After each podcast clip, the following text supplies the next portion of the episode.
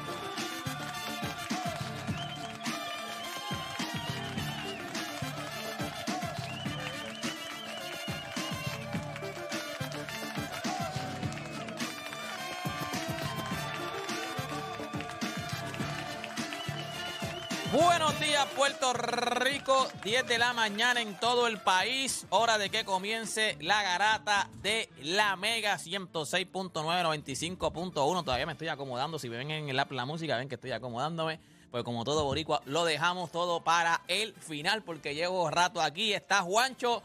Por ahí debe venir. Yo le tiré a Felipe. Yo espero que Felipe venga. Yo le tiré a. Oda debe estar por ahí de camino. A en el tapón. Pero deben venir. Ya está Juancho aquí con nosotros. Juancho, ¿qué es la que hay? Tranquilo, tranquilo. ¿Hay talento aquí? Hay talento, aquí hay talento, aquí hay talento. ¿Qué significa talento? ¿Qué? Búscame qué significa. ¿Tú sabes lo que significa talento? ¿Tú sabes lo que significa talento? No me lo busques. ¿Tú sabes lo que significa talento? Dime tu definición. No, papi, yo le tiré a Play, lo tiré en el chat. Play no puede seguir yendo allá al, al programa. Porque esta vez no, no fue en, en- en RD, fue en, en Miami. Pero Play no puede estar yendo al programa de A los Foques allí, seguir repartiendo. O sea, como yo no, le, no puedo decir exactamente lo que dije en el chat, pero no puede seguir. O sea, no puede, papi. Las clavas de Play allí en A los Foques son épicas. O sea, son épicas.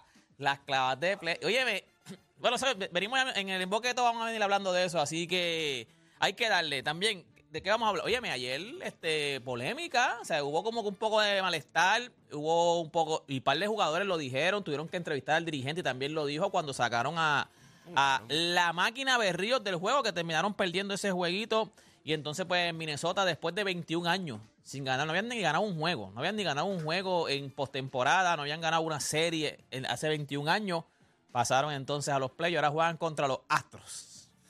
Los Correa regresa a casa.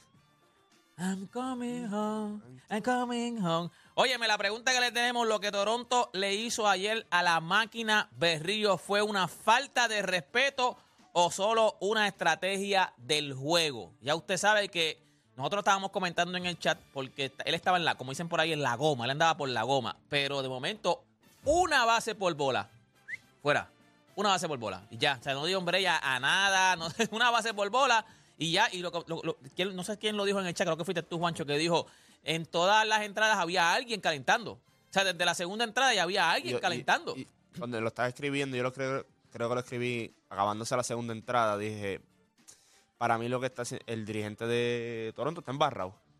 Y Play trató como de, no, porque que, que es un juego de vida o muerte, hay que estar preparado.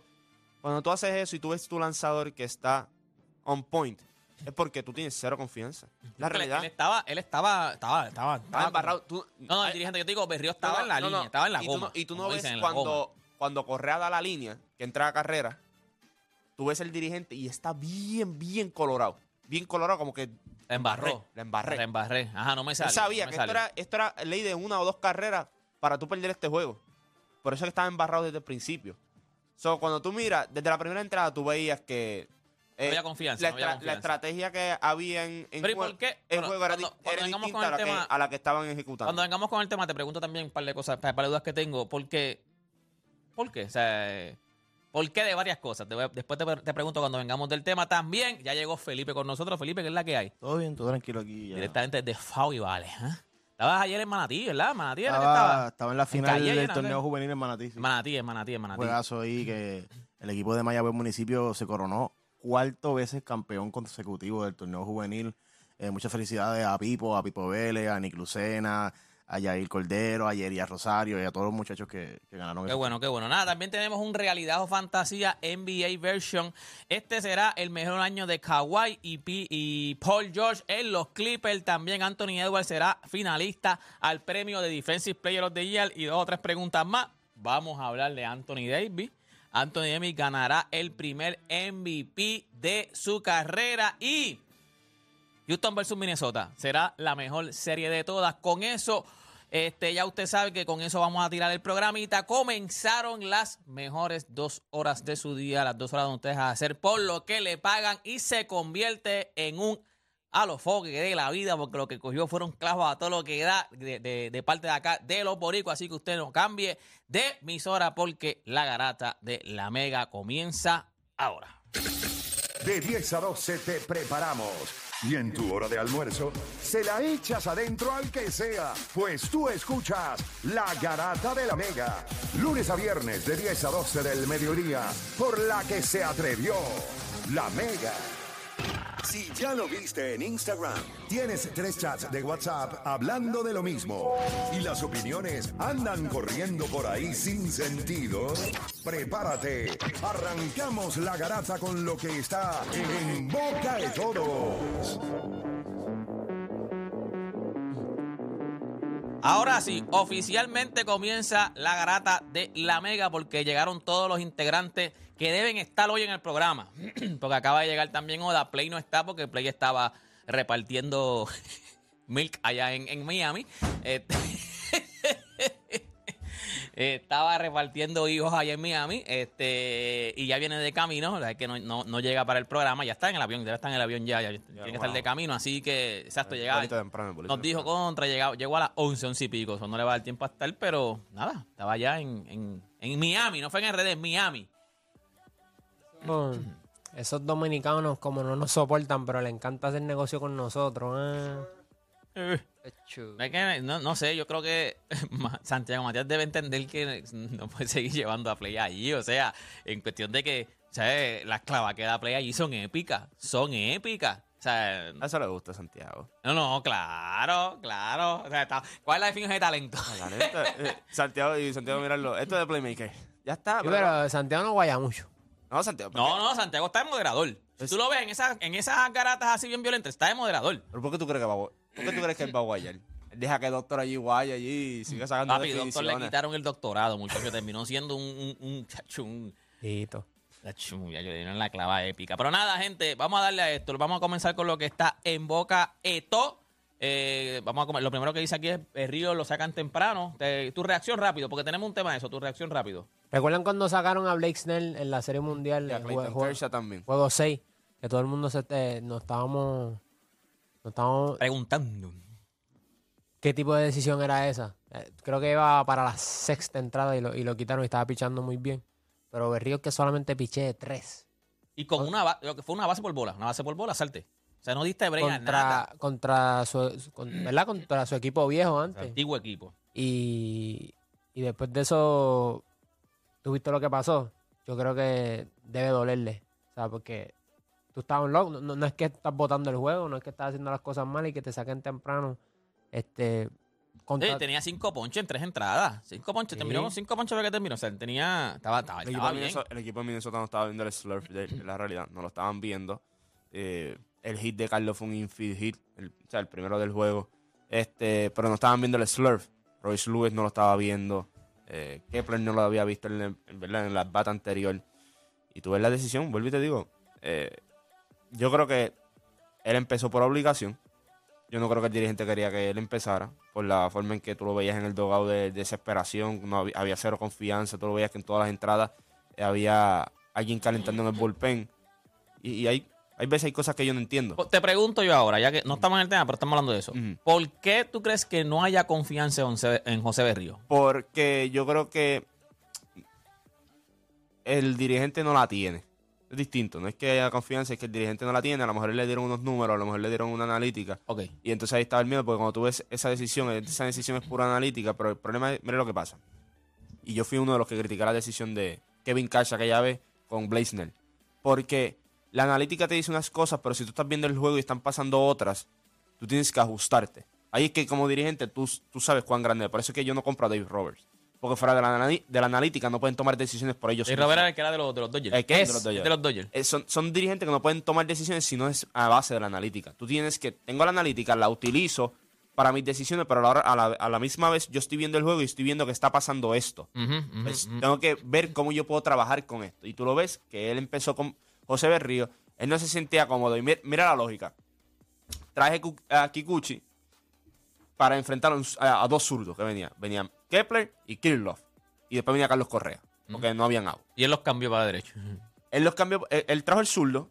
Entonces, pero lo que él no se acuerda es, y aquí que tú, tú tienes que pensar, Minnesota en el juego anterior te hizo lo mismo. Trajiste un zurdo del, del bullpen y sustituyeron a Kirlos por Solano, que es derecho. Y hicieron lo mismo. Trajo Kikuchi, pasó lo de Kepler, después trae a Solano. Que es derecho. Que es Entonces, Después derecho. viene Carlos Correa, que Y es después viene derecho Carlos también. Correa con las bases llenas, cero out, en playoff, tú sabes lo que va a pasar. Entonces, esas son las, las decisiones que a veces tú no entiendes.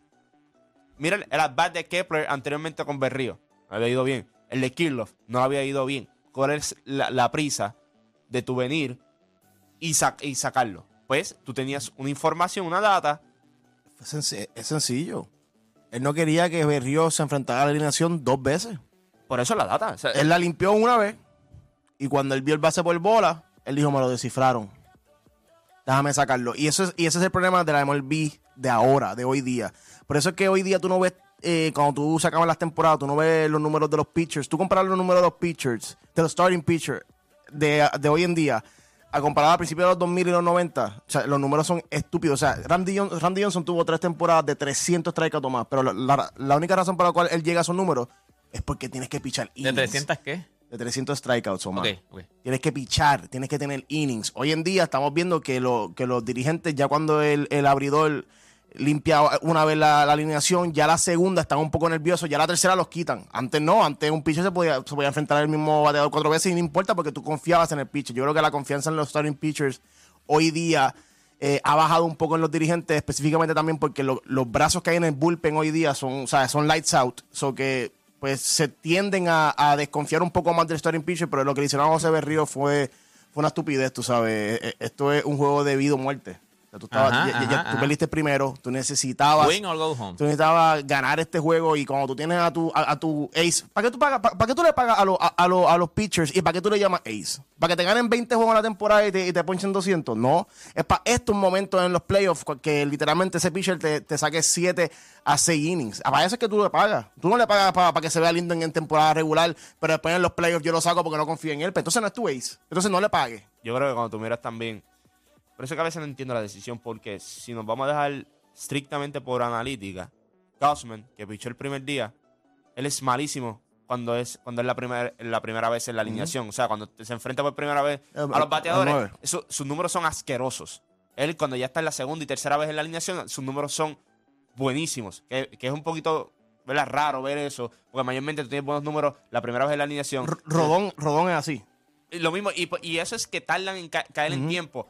Entonces tú ves lo de la máquina, y vuelvo y te digo, en temporada regular a veces yo puedo entender que tú pases por la alineación dos veces nada más, porque pues yo quiero conservar más tu brazo que perderte ocho o nueve entradas o siete entradas, eso no es el gol ahora mismo.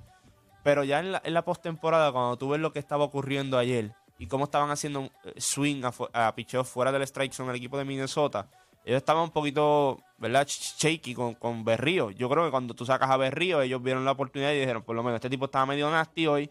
eh, traen a Kikuchi del, del bullpen, que básicamente toda su carrera ha sido un inicial. Ujú. O sea, que bien distinto y es zurdo después, entonces viene a hacer los Y cambios. a mí lo más que me dolió es que Porque una cosa es como el pitcher se está viendo, otra cosa es cómo los bateadores están viendo el picheo y otra cosa es el body language del pitcher. El body language de José Berrío era Ah, de, de, de killer. Ajá, era de ajá, que eh, hoy nadie me gana. Y, y- y de la manera que reaccionaba cada vez que ponchaba, de la manera que se salía de la noma gritando. Yo creo que ese body language es el que tú buscas en los playoffs. Es el que tú buscas, no solamente, son solamente los playoffs, en un away game. ¿Sabes? Tener a José Berrío en casa, porque, repito, él empezó en los Twins. So que para él, él estaba en casa. Eh, se sentía cómodo, se veía con un body language bien positivo. Yo, yo creo que de verdad, hermano. Yo sé que Por eso es que hay dirigentes que le pagan y otros dirigentes que pierden su trabajo. Yo sé que ahora mismo pues, nos estamos clavando a, a John Schneider por, por la decisión que tomó, pero también cuando tú estás abajo en una serie que es corta, pues entra lo que viene el overmanagement, ¿verdad? El overmanagement. Y otra cosa es que si tu ofensiva, que para mí es, es lo mejor de, de este equipo de los Blue Jays, o sea, tú miras Springer, eh, Merrifield, Chapman, eh, ese- Vladimir esta- Guerrero Esta Jr. ofensiva ha sido más nombre que producción. Por eso digo, y antes de que comenzara esta serie, yo te dije que el problema que tenía este equipo de los Blue Jays es que no bateaban, pero no con corredores en base. En los dos juegos ni- no, no lideraron en ningún momento. Pues, eso ya le pone una presión extra a las decisiones que tú, to- que tú tomas en cuestión del, del pitching staff. Pero es lo que dice Felipe. Aquí que tú te das cuenta cuán grande tú puedes ser como dirigente versus tu ceiling. O sea, el ceiling de él es, en momentos grandes, he shrinks. Porque esta no es la primera vez que pasa en la temporada donde he shrink por decisiones que, ha que por malas decisiones que él ha tomado. Es como Dave Roberts. A principio se las dejaban pasar porque decían, pues está aprendiendo en el trabajo, es joven, eh, o sea, es joven en cuestión de ser dirigente.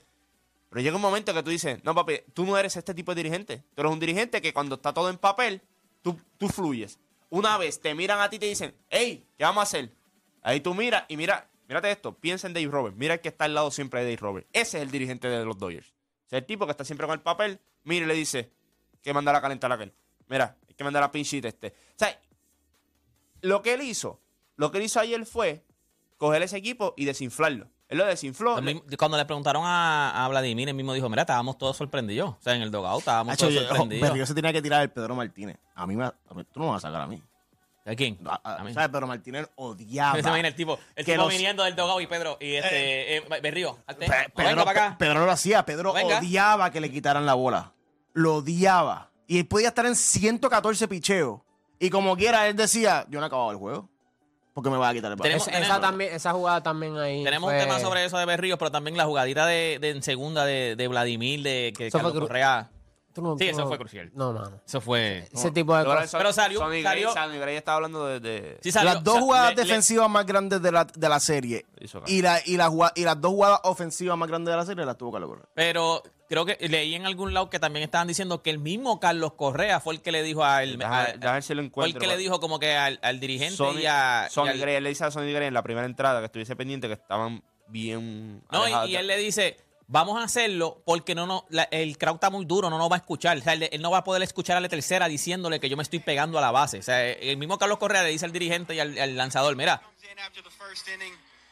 Esa es la "Hey, entrevista.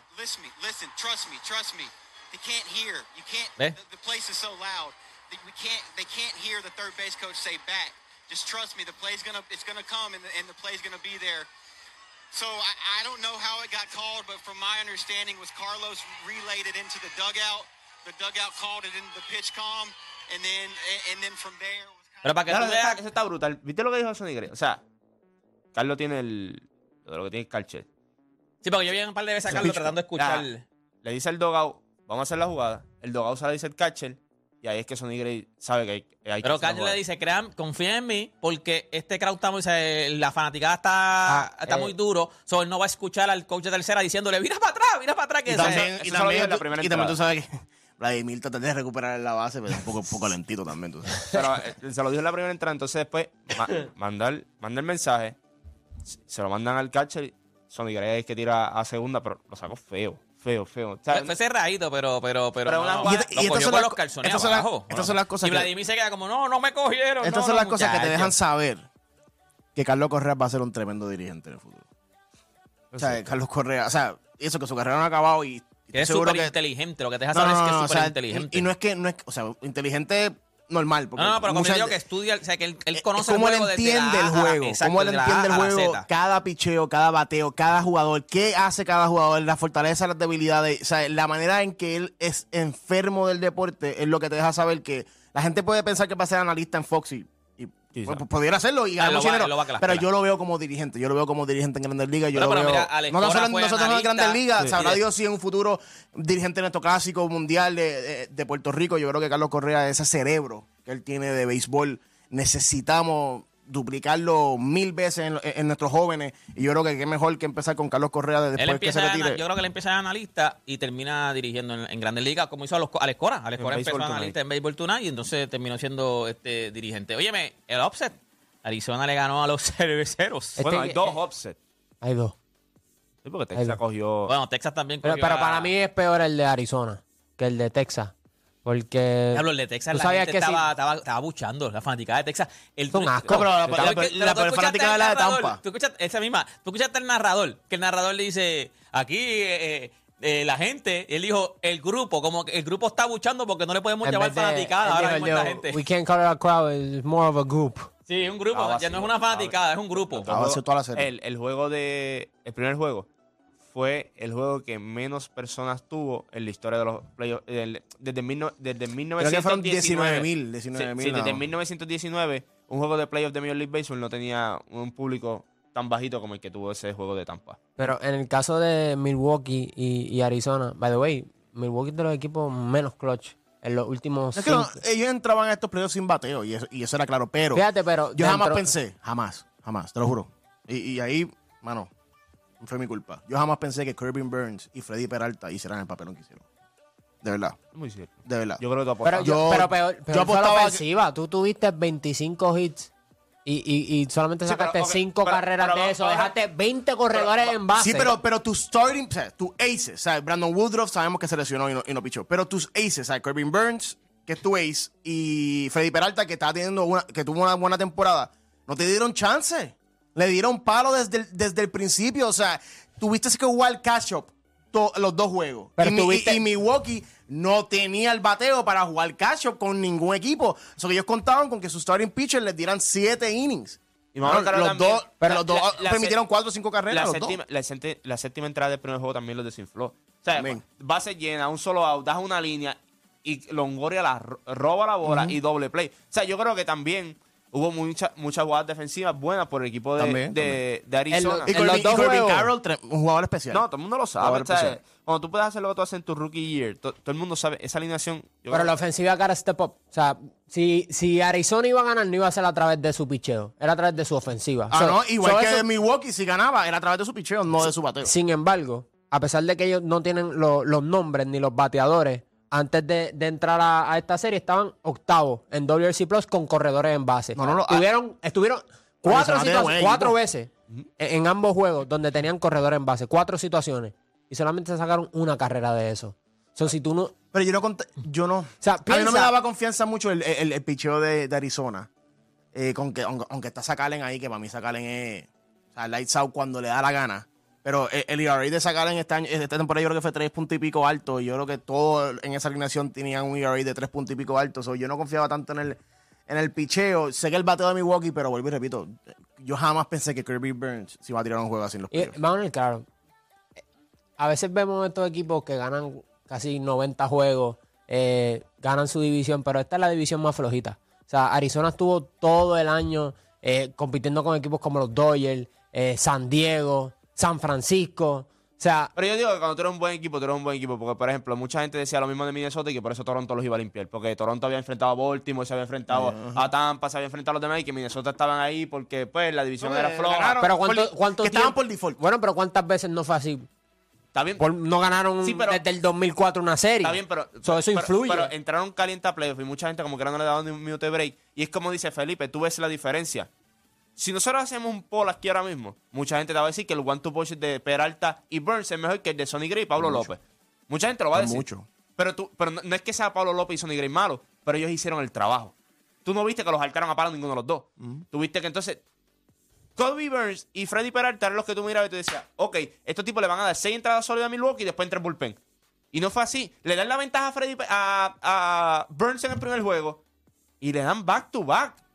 O sea, por malos lanzamientos, porque fueron malos lanzamientos por, por fresco, porque fue por fresco, por, por querer- Sí, por querer ser agresivo, por querer, tú sabes. específicamente de Corbin Caro fue por fresco. Y que lo cogieron y se la mandaron a 400. Ah, casi Yo creo que hay 500. una presión ridícula sabiendo que tu equipo no es bueno ofensivamente. Pero tú no crees o sea, que- tú, tú vas a la loma distinto. Tú te Pero, crees- o ok, sea, no, tienes tú tienes, te- diste tremendo punto ahí. Tienes tremendo punto porque, yo, o sea, los pitchers no son brutos. Ellos saben si su alineación va, la anota o no, ellos saben. Pero tú puedes hacer dos cosas. O tener esa mentalidad de meterte más presión. Porque, diablo, a mí no me van a anotar eso que... Yo tengo- o venir con la mentalidad que es la que yo pensaba que Corbin Burns iba a venir. por lo- específicamente Freddy Peralta lo entiendo, porque, o sea, pero más Corbin Burns es de que yo voy a sacar la cara por mi equipo. A mí nadie me va a anotar. Yo voy a poner a mi Es equipo que en tú lo sabes todo- toda la Y temporada. lo que hizo fue, ¿sabes? Agresivo, sácamela. ¿A que no, a que no me la saca? Y esta alineación de los, de los Diamondbacks, claramente, o sea, no es un Yo chiste. creo que tú sabes. Se la sacó. Tú sabes. O sea, ma- varias veces. como lanzador, como lanzador, esto no es una posición nueva para ninguno de ellos dos. Ellos sabían que su equipo ofensivo es un poquito limitado, pero que su equipo cuando tiene oportunidades van a anotar carreras. Te dieron 2 a 0 temprano. Pues tú tienes que aprovechar eso. Tú no puedes desperdiciar ese 2 a 0 que te dio tu equipo. Tú lo viste, vuelvo y te digo. ¿Tú no crees que Pablo López tenía esa presión? ¿Tú no crees que Sonny Gray tenía esa presión de que tenían que ejecutar no porque... es la misma. Sí, sí, sí. Juancho, pero, ta- pero más, yo ellos creo que- tuvieron el cushion también, al igual que lo tuvo Milwaukee. Pues lo o sea, que- Minnesota, pues lo que te estoy la, diciendo, pues la- entonces- la ofensiva respondió. Pero ¿cuántas Pues ya- carreras anotó Minnesota en total? Fueron cinco carreras en dos juegos. No es que cogieron un juego y le dieron 4 a, 4 a 1 y el otro le dieron 6 a 1. ¿Sabes? Minnesota lo que hizo fue corredores en base, anotamos carreras. Eso es lo que hace Minnesota. Minnesota hace dos cosas bien. Dar cuadrangulares y coger bases por bola. Ya está.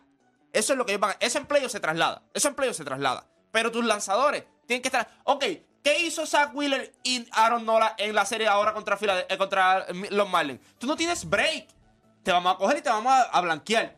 El año pasado, ¿qué le hicieron a, a- qué hicieron Aaron Nola y Zach Wheeler hasta la Serie Mundial? Cuando nosotros entramos a la loma, no hay break para ninguno. Así Filadelfia hacía un equipo ofensivo espectacular. No había break para nadie. Lo- el lanzador, Pero eso da En confianza, 2000 Juancho. 2017 de los Astros. lo mismo. Es, pero y te digo, pero es lo que, es lo que- forma de es lo batearle a que- esa gente. Es lo que estamos aquí diciendo. Ya ellos entran con la presión. Ellos saben, llevan 162 juegos. Ellos saben cómo es su equipo. Ya está, tú sales a hacer tu trabajo. Ah, que si tu equipo anota, no, eso no es problema tuyo. Tú O sea, preocúpate. tu, tu hot corners. Exacto. Josh Donaldson, Carlos Santana. Tú preocu- pero, tú, pero tú Que el preocúpate. mejor bateador de nosotros es Mark Cana. Ay, ya, diablo. Pero tú preocúpate por cuando estén en la sexta entrada y no hayan carrera y te saquen. Tú digas, yo hice todo lo que pude. Yo te di seis entradas, no yo hice mi trabajo, yo hice mi trabajo. Pero es como dice, a mí lo que me molestó con Corbin Carroll fue que, fue que él fue fresco con ese lanzamiento. Él fue fresco. Y papá, estamos hablando de Rookie of the Year. Estamos hablando de un tipo que 50 Hermano, bases robadas, hermano, esto va a ser 20 una y pico super- honrones. el- o sea. el- esto va a ser una superestrella de Major League Baseball. Y tú le tiraste un, un, un picheo para el mismo centro, como si él fuera Felipe o yo, que vamos a hacer swing tarde. No, hermano, no, eso no se hace. Pero hay que darle crédito a Arizona. Fueron a esta serie, fueron a la carretera y dieron dos bofetas. Texas hizo lo mismo. Texas venía shaky, pero shaky. Y Tampa, a pesar de sus bajas y todo. La fanaticada le falló Tampa. Estaban jugando bastante bien, pero los cogieron y le dieron dos bofetadas. Porque mira lo de Carlos Correa. El pick-off pasó porque la gente estaba bien, la gente estaba bien loud. Engage, engage, exacto. Ah, o sea, no- no- o sea, que el, el otro equipo estaba teniendo problemas en tener esa comunicación en el campo o de saber qué está pasando en Tampa. Estoy seguro que se escuchaba todo. Si no había fanaticada allí. Y, y yo creo que los- el playoff atmosphere es bien importante en, en la grandes ligas. Yo sé que el home court advantage no es tan, no es tan clave como el NBA. El NBA home court advantage es súper- sumamente clave. En grandes ligas no es que sea tan clave, pero el, el, eh, atmosphere de playoff es impresionante. ¿Tú viste cómo estaba ese, ese estadio de Minnesota? Ca- Cada, inning. Y Filadelfia. Cada, cada, cada bateador, cada, cada strikeout, cada, ¿sabes? Filadelfia. ¿Sabes? Esos playoff atmosphere elevan a los jugadores de otra manera. que no- Eh, eh, ¿cómo este? ¿Cómo formato, este formato. ¿No te gusta? ¿No te no, gusta todavía? brother. By the way, A mí me la- gusta, la- me gusta. la- Dos- una seriecita wild card no son la- 162 empiezan juegos. los playoffs el sábado. O sea, estos dos días van a estar sin Pero ¿qué tú prefieres? los juegos el sábado. ¿Qué tú prefieres? ¿Este wildcard de ahora o el wildcard de antes? Este es Un mejor. juego, que es un juego nada más. que Sí, es- este es un mejor, juego nada este más. es Es un Este juego nada mejor, más, no sé. te, da la oportunidad a ti de. Este de tú demuestra tener- que por lo menos tienen mejor equipo entrando a los playoffs. No, no, Porque y- an- y antes tienes- era un y juego, tienes- puede y ser que tienes tuviste la opor- juego y ya. tienes la oportunidad, aunque hemos visto que el que ha ganado el primer juego en la- toda la serie desde el año pasado, en, en cuestión de wildcard, Es el que gana. el que gana. Pero por lo menos tú dices, tengo otro día Digo, adicional. pero no te creas, antes cuando hicieron del Wildcard, eh, ahí fue que los Marlins de Florida eh, ganaron, Claro. entraron como No, pero- Wildcard y ganaron el no- que campeonato. digo es Pero que no lo hacen- antes- ¿Por qué no lo hacen mejor de 5? Pero, hermano, pero, eh, o Dani, ¿Cómo pero que no, puede estar No, dos semanas de imagínate. vacaciones. Eh, No, Entonces, con- porque los, los equipos, que, los equipos que tienen bye eh, van a estar un mes en sus casas. No sé, es que ¿Entiendes? No. piensa que tú ganas 99 juegos, 7 meses de béisbol bueno, para que se vayan Pero, dos días. o Dani, pero dos días. Antes, o sea, antes el Walker era, antes el Walker era un juego. Imagínate Ajá, que tenía peor. No, no, yo no estoy. Imagínate que el año pasado, que en la división de, de lo- de- del este ganaron dos equipos que ganaron 100 juegos, ¿verdad? Uno de ellos iba a quedar fuera, porque entonces si pierdes un juego, aquí por lo menos yo te digo, tú tienes tres, hay tres juegos, tienes que ganar dos. Tú, tú tienes que hacer el trabajo. Si tú eres bueno de verdad, tú puedes ganar dos juegos. No, no, y si tú ganas el primero y tú ganas el segundo, todavía tenemos serie, ¿me entiendes? Es ¿Me como que entiendes? tenías un juego Uy, malo, vas. te fuiste. Y ahí, y ahí también entra en tener brazos. Porque cuando era un wildcard un juego, pues tú ace. That's it. Ahora tienes que Ahora tener tienes que dos. tener dos mínimo. Porque eso es una, es una serie. Bueno, ya los Phillies también calientes, ya hablamos de los Phillies. Juan ahora contra, contra Atlanta. Contra Atlanta, que vamos a tener un temita de eso, de, de si Minnesota y, y los Astros va a ser la serie más interesante, pero yo creo que hay riña de estos dos equipos, así que Óigame, antes de irnos también, ya comentamos de que estaba a los Foki Moluscos, van a hacer un evento el 21 de noviembre. Es de este año, es de este año. Van a hacer algo en el Madison Square Garden. Ayer ya están los videos por ahí. Este, ya yo dije lo que Play hizo allí. Lo que hizo fue un abuso, fue un abuso de poder. O sea, una ridícula, de verdad. Yo creo que fue. O sea, en- bueno, es que ese Alonso ha cogido dos clavas, una de Guancho y una de. una de Play. O sea, una cosa. Yo no entiendo, de verdad. Este. Así que. Nada, no sé si vieron. O sea, vieron. el- yo, no, yo no he visto completo todavía, vi parte. no, ni yo, ni yo, pero creo que Bueno. No he visto bien el formato también de lo que van a hacer. Creo que es que van a traer otros países con cantantes. Lo que pasa es que, ok, va a haber un juego. Va a haber un juego. Como celebridades, ¿verdad? Más o menos. Este, me imagino Es, yo. es mitad y mitad, yo creo. Es 3x3 Exacto. Y, y tarima. Yo creo que van a, van a jugar. después que se acabe el juego- Música, jugar, Exacto. algo así, un torneo. De- y- y un Ajá, torneo, eh, creo. creo Va- que los cantantes va a que haber Pero es lleven- 3x3, no es 5 por Sí, 5. exacto. Va a haber, Ok, va a haber, pa' tres, va a haber el torneito y va a haber música, pero van a haber artistas de diferentes Pues, países. eh, Madison Square Garden, ya nada más No, con eso. Yo, ya. quisi- yo no he entrado todavía al Madison, yo, he- yo he pasado por fuera. O sea, No, yo, yo sí, Nunca. sí, yo sí. No, nunca he entrado. Impresionante, brother. Yo la otra vez pasé Yo cuando tuve, la oportunidad de ver a. LeBron James en el Madison Y Square yo. Garden. Y, y- y ¿De en verdad? a LeBron Yo yo nunca- con- yo en no 2000 Yo fui con, cuando los Knicks contra los Lakers, cuando estaba Westbrook todavía en yo, los yo fui a verlo Ah, bueno, cuando fuiste con el corillo, con esta gente. No, no, no. no. yo, fui, a- yo fui a verlo. Yo fui a verlo en su mejor temporada como individuo, 2018. Que jugó los 82 juegos, que ese MVP era de él y se lo dieron a James Harden. Pero ese año LeBron está. A Westbrook. No, LeBron, chico, LeBron LeBron. Viste a, LeBron en el Madison Square Garden. Madison Square Garden. y ganó para allá el juego. Ganó. Había más fanáticos de LeBron que los Yo, Knicks. y en el 2012 o 13 pude ver ese equipito de Carmelo Anthony, Tyson Chandler, J.R. Smith, ese equipito de Yo no Steve Novak, yo no ese equipito Yo de... fui- de- la primera No que yo- al Madison, la pre- al Pero no te creas, el. Madison o sea, es impre- es impresionante, pero es chiquito, bro.